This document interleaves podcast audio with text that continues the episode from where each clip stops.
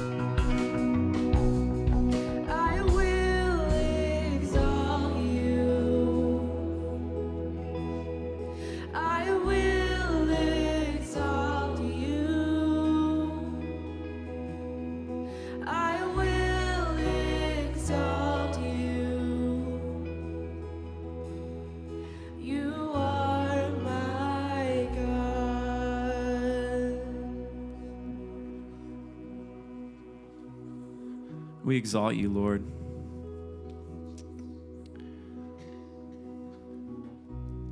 Isaiah 40, 31 says, But they who wait for the Lord shall renew their strength. They shall mount up with wings like eagles. They shall run and not be weary. They shall walk and not faint. Thank you, God, that you are our shelter, that our strength is in you, that we don't stand on things of this world. We don't hope in things that we can take care of, but our hope is in you. Our hope is in you this morning, Father.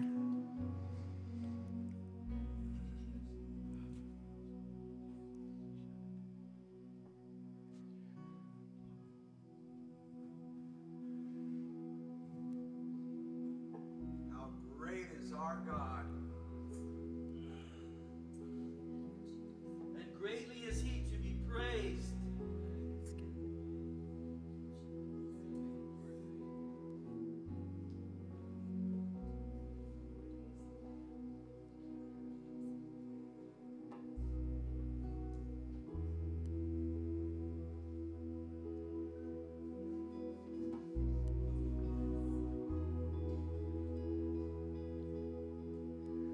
Holy, Lord. You are holy. We exalt you. We exalt you. We exalt you.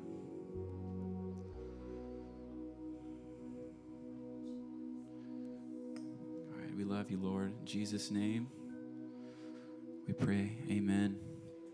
Amen. Thank you, worship team. Thank you. You guys may be seated.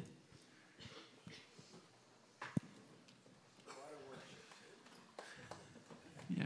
Good morning. Good morning. Welcome to Harvest Church. I want to give you a personal welcome. My name is Tim, and I'm doing your announcing this morning. Yay. yeah. Oh. No, um, but if it's your first time here, or maybe you've been here a bunch of times, but we have coffee on the patio. I'd like to invite you to get a cup and enjoy.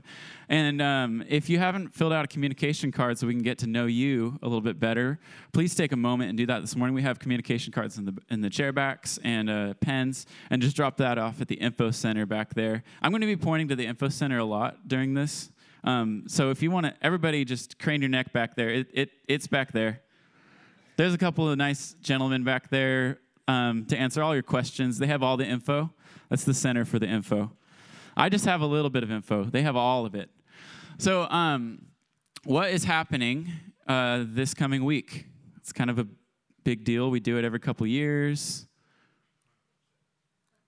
Uh, no, it's the week after, huh? We're voting, right?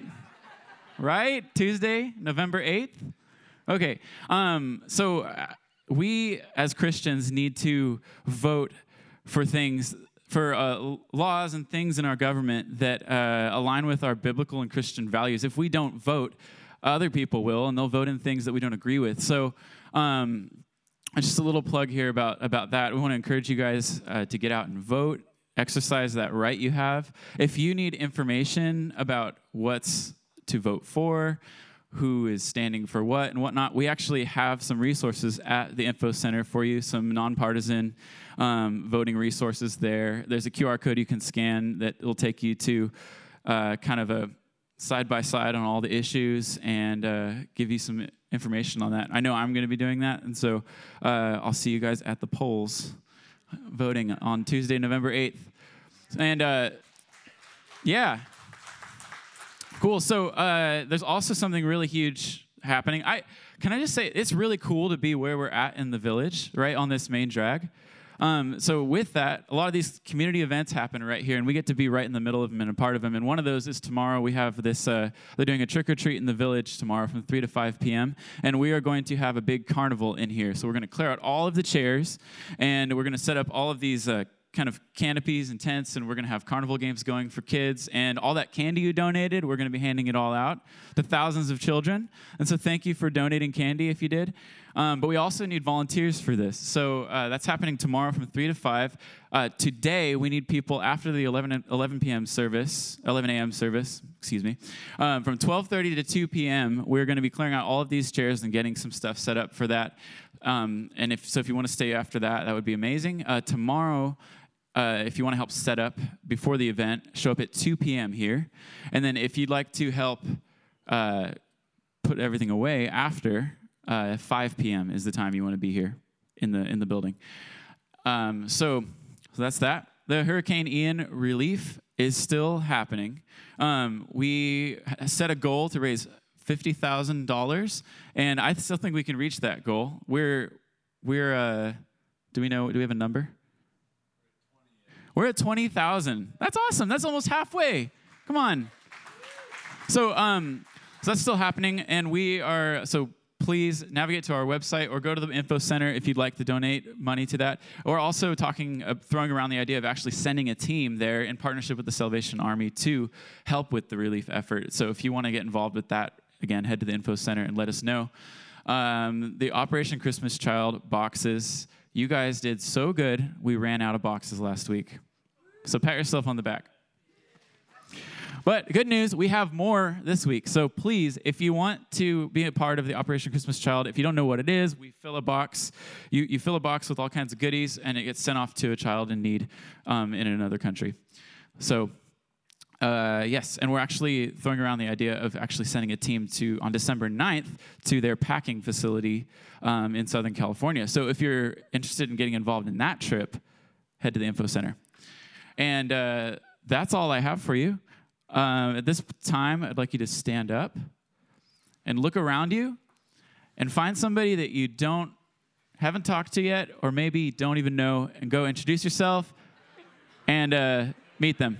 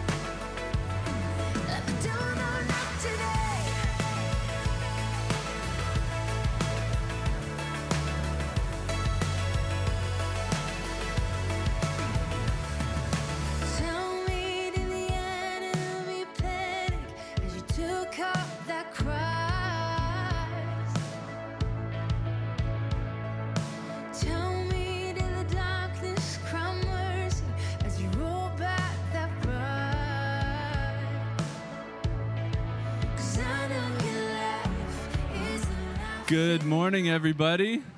Welcome. So glad to see all of you enjoying the fellowship. If you want to come on back and find your seats, that would be great. Come on back and find your seats. All right, my name is Curtis. If we haven't met before, it's a pleasure to meet you. Um, I'm going to be bringing the word this morning, and uh, we are going to be talking about uh, 1 Peter 2, and it's going to be really great. I'm excited about what we have this morning. Um, but first off, I just want to say the reason I'm up here is because my dad is out of town. He's refreshing. He's at Hume Lake, and uh, he's getting a chance to, uh, you know, get some refreshing time in nature, uh, go to some, go see some uh, services and stuff like that. So he's he's refreshing over there, and so he told me on Tuesday afternoon that I was going to be preaching today, um, and it's been a while, so I'm I'm excited, uh, and I think it's going to be really great. So uh, the Lord is good and He's got this. So uh, we're going to pray and then we'll jump in. Lord, we love you so much. We're grateful for your presence in this place. I'm grateful for each and every person who's here. I just pray that you would minister to each person. You know exactly every every person's needs. You know what's in our hearts. You know what's in our minds. And your Holy Spirit is the only one that can speak um, to every heart in here. And so we just ask that you would do that. Uh, I submit myself to you. I am um, totally dependent on you, Jesus, and I never want to grow out of that. In Jesus' name, amen. All right, so in, uh, in 2015, I had the opportunity to go to Turkey and to Azerbaijan. And um, on that trip, uh, it was incredible. The Turkey was kind of thrown in at the last minute, but the whole goal was to go to Azerbaijan to basically visit some of these hill country tribes. They were kind of uh, minority groups that were tucked into the mountains who uh, didn't have uh, the, the Bible in their language. So uh, if you were here a few years ago, we, um, but just leading up to that uh, 2015 trip, we were raising money to get the Bible translated into that uh, that language. It's called Juhuri, and so I went basically on like a scouting trip beforehand, uh, before the gospel got there, um, and we were able to just minister to people and travel around, and it was a really powerful time. So um, during that time, we uh, we land on the ground and we meet with a couple of different people.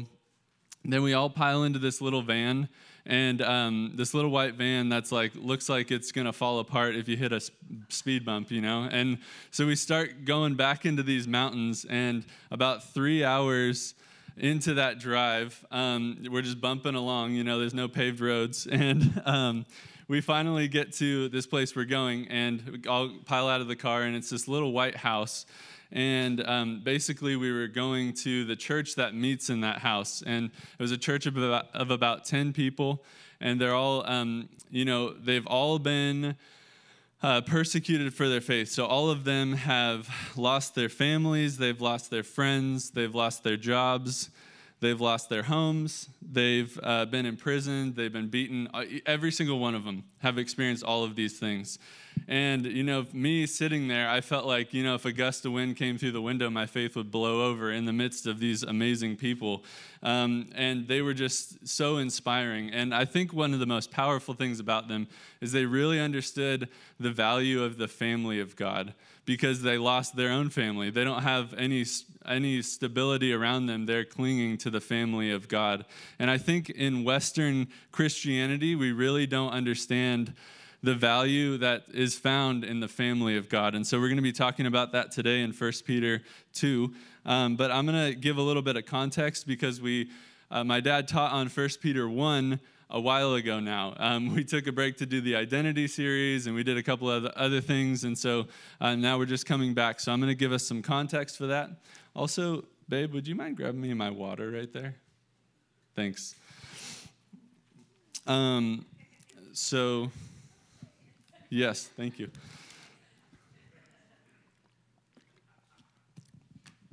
So, in 1 Peter 1, basically, Peter is speaking to, uh, in all of 1 Peter, he's speaking to this group of Gentiles. Uh, he wrote this letter to the churches in Asia Minor, which is modern day Turkey. And he wrote this letter to these Gentiles who have been saved, but they're immature in their faith. And so he's writing this letter to encourage them and give them some um, context for what faith they've joined because at, to this point you know they've, they've become christians. They said they uh, yes i believe in jesus but they don't understand all of the backstory that we see through the through the new or through the old testament. You know israelites when they came to jesus they understood all of the history. And so uh, peter is is his primary goal, mission um, initially when he was uh, evangelizing was to Jews, so he understood the whole context. And so here he's going to be uh, helping these Gentiles to understand um, where they stand in the family of God. And uh, all of these Gentiles as well, they've, they've been persecuted, they're suffering, they're in hardship. And so uh, Jesus or Peter is encouraging them and telling them, hey, you belong to a new family. Um, so he talks about how they're the chosen people of God in 1 Peter 1. Um, he says that through Jesus, he's our cornerstone, and now we're a part of the family of Israel he says they're, um, they're misunderstood, much like Abraham was misunderstood, uh, and he's the father of Israel. So he's connecting um, these different things that they would have been experiencing. You know, he's, they're experiencing this lack, they're experiencing this misunderstood feeling of like we're in a world that doesn't accept us, um, they're feeling mistreated, all these things. And so uh, basically, Peter's saying, You're not alone in that. Uh, also, Abraham and the Israelites experienced that same exact thing, so you're, you're in good hands. Um, then in 1 Peter 1 3, it says that they have a new identity, a new hope, and a new family. Then in um, 1 Peter 1 13, it says, just like the Israelites, the Gentiles are called to gird up their loins and leave behind their former way of life. Then in 1 Peter 1 15 through 16, they're called the holy people of God in the wilderness, just like Israel was the holy people of God in the wilderness.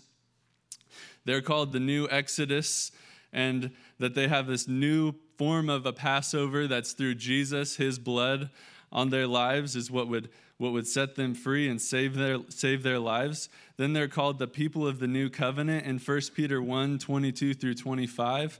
They're called the new temple, which is what we're going to be talking about today. This new temple built on the foundation of Jesus. And they're also called the new kingdom of priests. So we're going to be talking about those two things the new temple built on the foundation of Jesus and the new kingdom of priests. And that's found in 1 Peter 2 1 through 10. So 1 Peter 2 1 through 3 says, Therefore, laying aside all malice, all deceit, hypocrisy, envy, and all evil speaking. So uh, clearly, this was happening for these Gentiles, or else Peter wouldn't have said it. So, laying aside all those things, as newborn babies desire the pure milk of the word. So, as so he's saying, as newborn babies, you should be desiring the pure milk of the word as often as a newborn desires milk. Has anybody had a newborn in here? Do you know how often newborns desire milk? Like that's roughly every three hours. So, you know, we should be desiring the word as often as newborns desire milk. So if you have a newborn, and every time they desire milk, you should be like, "Oh wait, I need to read the word too." You know, good good reminder. you know, maybe while you're feeding your baby, I don't know. But um, and then that you may grow thereby, if indeed you have tasted that the Lord is gracious. Isn't it interesting that it says that you've tasted that the Lord is gracious? It really speaks to the fact that um, our faith is not just um, an intellectual understanding, but it's a experiential thing. It's, it's not just intellectual, we experience it as well. In uh, 1 Peter 2 3, it says, Tasted that the Lord is gracious. Then in Psalm 34 8, it says, Oh, taste and see that the Lord is good. Blessed is the man who trusts in him. So it's not just intellectual. This belief is not just intellectual, it's experiential. And basically, what I'm get, getting to today, the, the title of our message is Behaving Like Believers. And that's what we're going to be talking about because through this inter, interweaving of talking about our position in the family of God, it's really to understand where we belong because um, it's one thing to believe, to be a believer, it's quite another thing to behave like you're a believer. And I don't know if you all have been in the same boat, but for me, I did not always behave like I was a believer. I, I believed, but I didn't always behave like it. And I think a lot of time that stretch is, is a big gap to leap. Like, I'm, yes, I believe, but Jesus, how do I behave?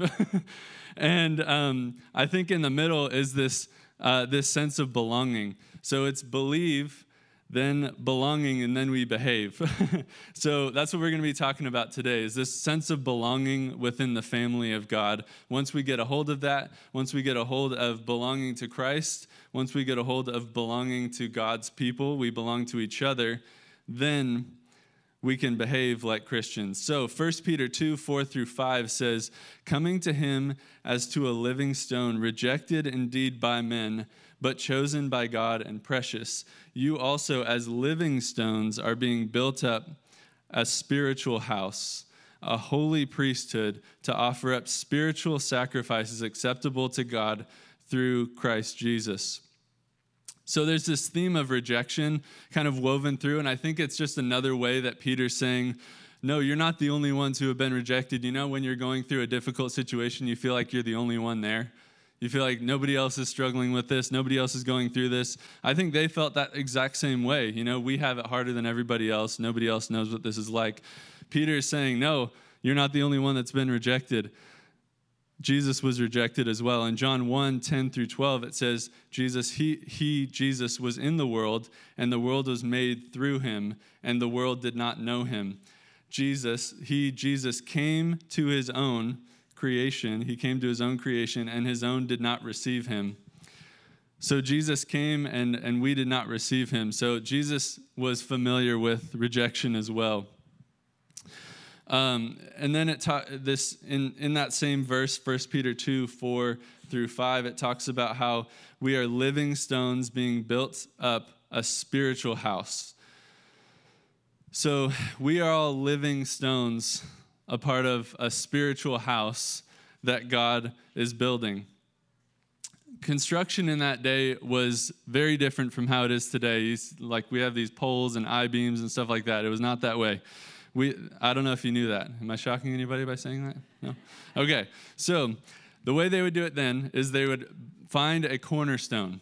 And the cornerstone was a big square stone that was as, as square as they could find, um, that was strong and sturdy, that they could put at the corner of the house. And then all of their other measurements, all of the other stones were shaped around that stone, measured off of that stone to create a sturdy house. So, um, can I get a volunteer? Is, does anybody want to come up here? I'm not going to tell you what it's for until you come up. Uh, yes. Come up here, man. What's your name? John Eric. John Eric. All right, sweet. Come up here. So, we've got this Jenga right here. Have you ever played Jenga before? Have, yeah. Okay, okay. So, what I want you to do is grab a few of the of the pieces from here and, and place them on top, okay? It's a it's a new game. It's brand new, so they're kind of sticky. It's making it hard.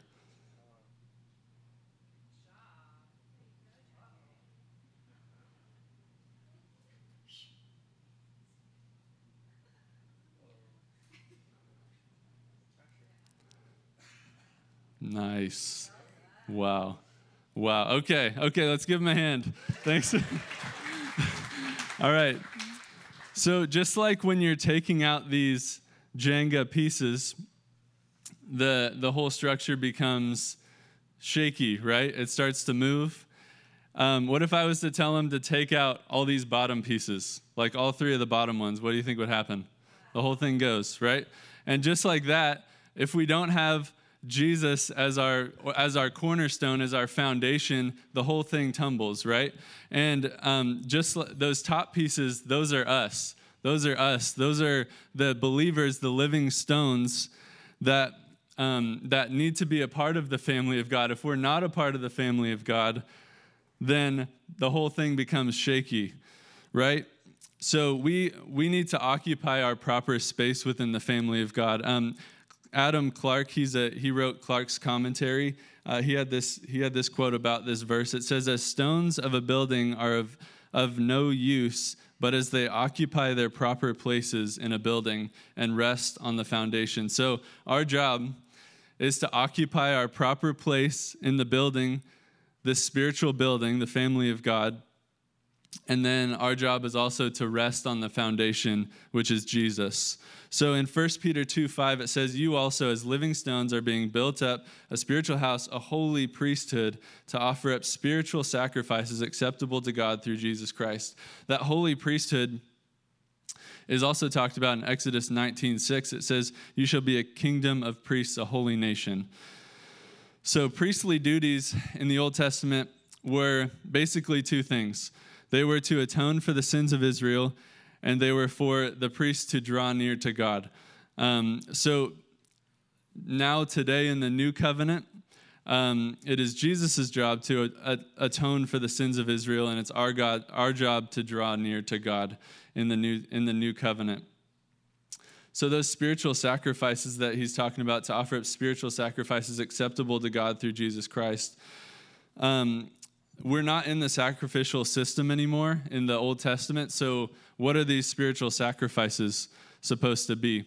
Um, Romans 12:1 says, "Therefore I urge you, brothers, on account of God's mercy, to offer up your bodies as living sacrifices, holy and pleasing to God, which is your spiritual service of worship." Do not be conformed to this world, but be transformed by the renewing of your mind. Then you will be able to test and approve what is good, pleasing, and perfect will of God. For by the grace given me, I say to every one of you, do not think of yourselves more highly than you ought, but think of yourselves with sober judgment, according to the measure of faith God has given you. Just as each of us has one body with many members, not all members have the same function. So in Christ, we who are many are one body, and each member belongs to one another. Each member belongs to one another. So, from this, we learn two things that we are to offer ourselves as living sacrifices to God. We are the living sacrifice to God, and that we need to realize that we belong to one another. I think this is an area that we really struggle with as the church, and I'll get into that a little bit more later. But in 1 Peter 2 6, it says, Therefore, it also contained in the scriptures, Behold, I lay in Zion a chief cornerstone, elect, precious, and he who believes on him will by, be no mean, by no means be put to shame. Therefore, to you who believe, he is precious, but to those who are disobedient, the stone which the builders rejected has become the chief cornerstone and a stone of stumbling, a rock of offense. They stumble, being disobedient to the word to which they were appointed.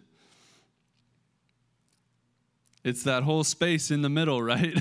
we can believe all we want, but how do we actually act like we're Christians? How do we behave like we're Christians? Uh, if we don't have Christ as our cornerstone individually, we cannot it's going to be a lot harder for us as a church in general to have Christ as our cornerstone. We all need to each individually have Christ as our cornerstone. And then if we don't all occupy our space within the family of God, the house becomes shaky. So we are reliant not we we are we have a responsibility not just to God but to one another. So just like in Jenga, if you take away Jesus, the house will fall. If you remove the the pieces, the house becomes shaky. So what are you trusting in?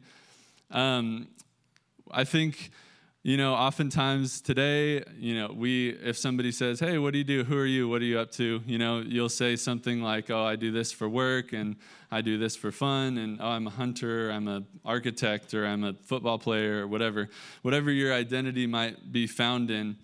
Um, and i think that our our, pri- our priority our first um, identity is who we belong to in the in the family of God. So our first thing that we should say is when somebody asks who you are, you should say, I'm a follower of God. That's that's number 1. That's number 1. So Luke 10, 20, the disciples in Luke had come to uh, Jesus and they were very excited about all the things that they were doing. The disciples had just been on a, a tour basically of doing miracles all over the place. And they had done incredible things, cast out demons, uh, seeing miracles, people healed, all this stuff. And, um, and then they're telling Jesus all the things that had happened. And in Luke 10 20, it says, Nevertheless, do not rejoice in this, that the spirits are subject to you, but rather rejoice because your names are written in heaven. What Jesus is saying is that don't rejoice in what happens, what you do, what you're associated with. don't rejoice in what you do, even if it's spiritual things. Even if you have this amazing spiritual gift that you're exercising, don't rejoice in that Rejoice because your names are written in heaven. Rejoice because you are a child of God. Rejoice because you're within the family of God. The biggest miracle is that Jesus has saved you, redeemed you, brought you into his family. That's the biggest miracle. So our identity must be found completely in Jesus as our cornerstone. Our, the way that houses were built, because the cornerstone was there and then everything else was measured off of it, if Jesus, you can't have like a, a little bit of Jesus in your spiritual house. Um, because Jesus is the cornerstone on which everything else is measured off of. so if Jesus isn't the cornerstone, he's not in the house. He, he's not. You can, you're not measuring off of anything. so we need to make sure that Jesus is the cornerstone of our houses individually and corporately. Is your is every part of your life measured off of Jesus? Is every part of what you do, every priority that you have, everything that you're working toward measured off of Jesus? See, God wants us to believe in Him. He want, but He wants us also to understand that we belong to Him and that we belong to the fellow believers so that we can behave like believers. It's similar to when you get married. I recently got married, and so I uh, go straight to this analogy. But um, but when, before you're married, uh, you can live one way. Like okay, so with my Turkey trip, uh, all I did was I just planned and I went. And, I, and it was pretty short time frame. Like I just ended up going, you know, pretty pretty quick, and then I was gone for two months. So with um, with my marriage, Clark would not appreciate it very much if I came home and I said, Hey, I'm going to Turkey tomorrow. I'll be gone for two months. See you later. She would not. I can tell you right now. That's because I can't live like I used to live when I was single. Just like that, we cannot live like Jesus is not the cornerstone and say that he is. We can't live the exact same way, have the same goals, have the same priorities and everything else and just slap Jesus' name on it and call it good.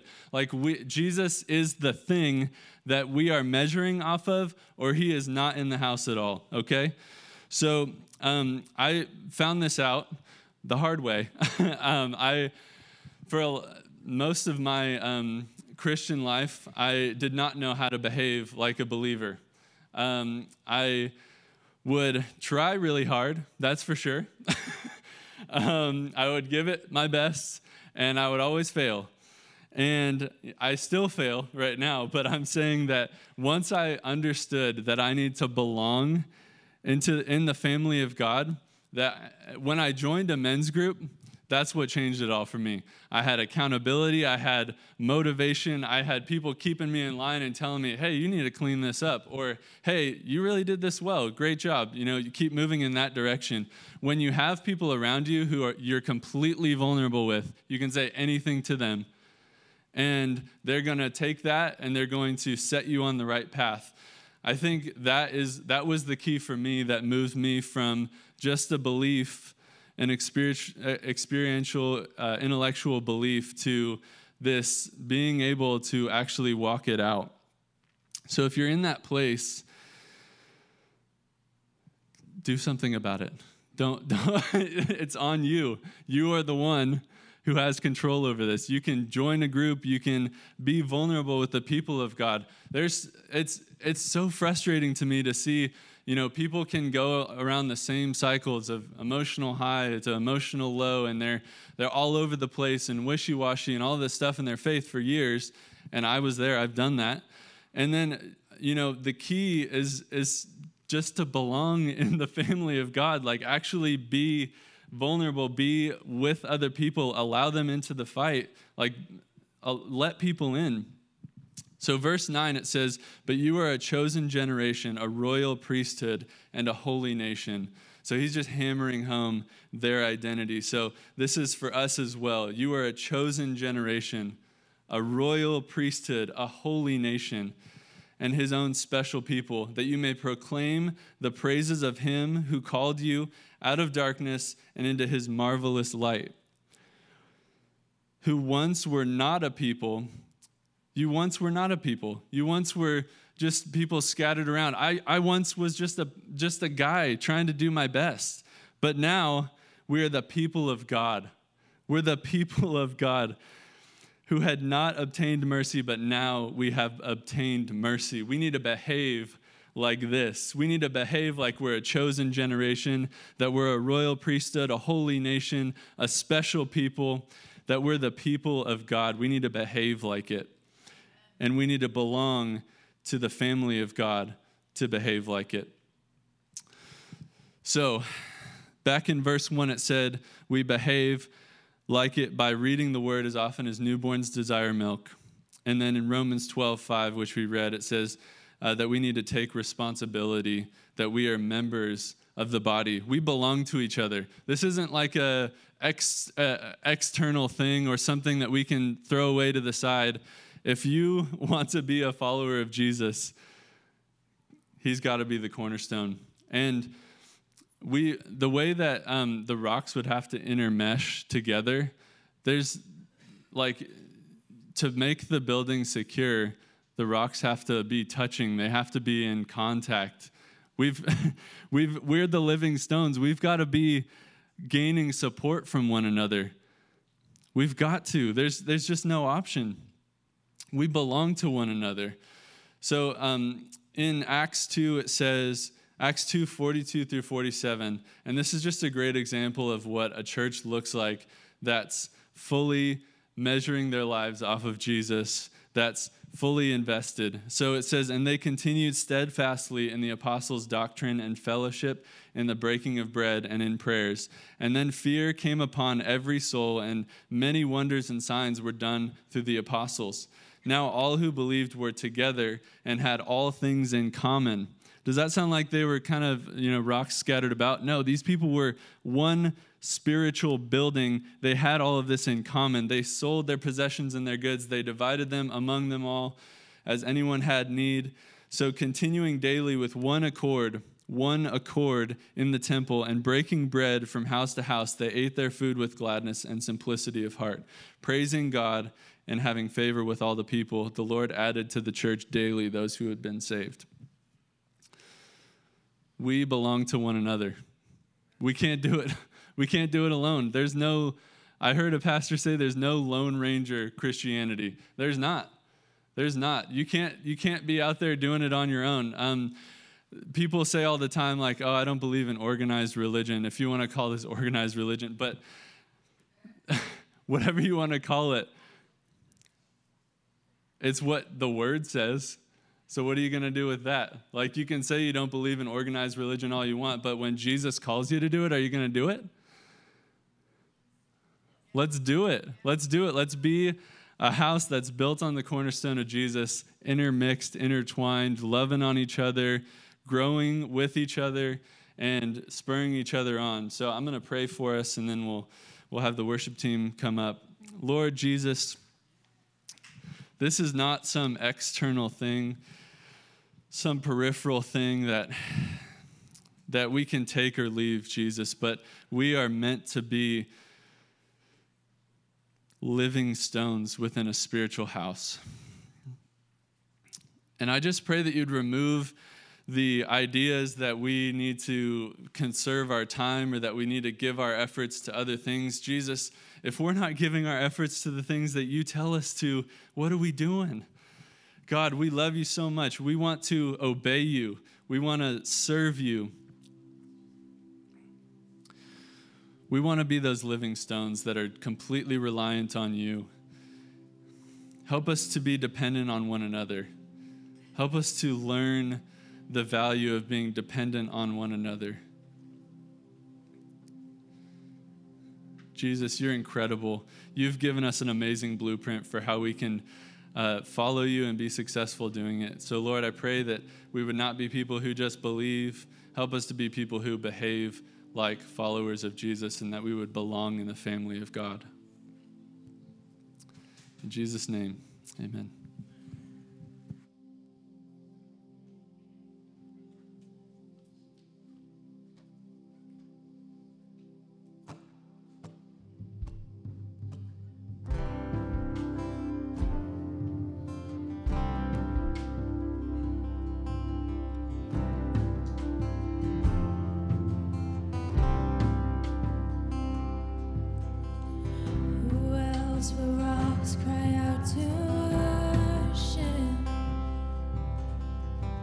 who taught the morning stars to shine.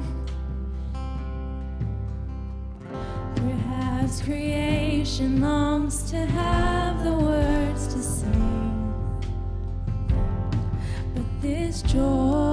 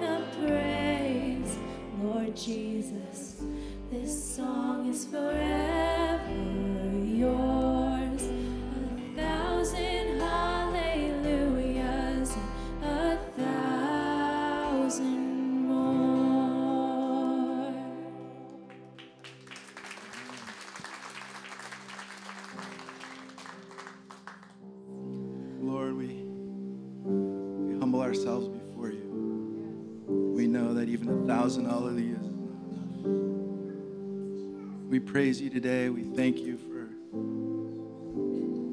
for being here with us. We thank you for your word. We pray for all of us, Lord, that you give us the, the power and the strength to walk with you this week. Holy Spirit, lead us, guide us, give us ears to hear. Give us strength to, walk the path you want us to walk. Thank you. We praise you in Jesus' name. Amen.